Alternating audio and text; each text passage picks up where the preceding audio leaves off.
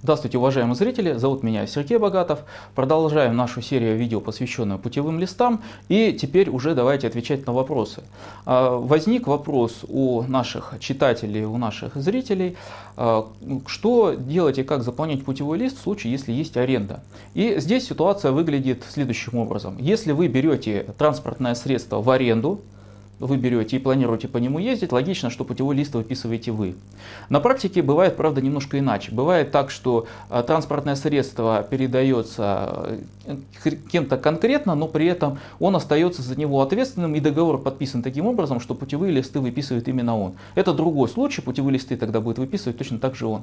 Бывают ситуации совершенно другие, когда э, берется транспортное средство в аренду, например, у водителя, которого по факту-то принимают принимают на работу, э, но э, оформляют это немножко иначе. Ну, что ж там греха таить, бывает такое. Вот. И дальше здесь ситуация следующая. Понятное дело, что логично использовать и выписывать путевой лист именно той организации или тому ИП, или тому лицу, кто, собственно, это транспортное средство в аренду взял. И, ну, пусть там тот же самое лицо, тот же самый водитель.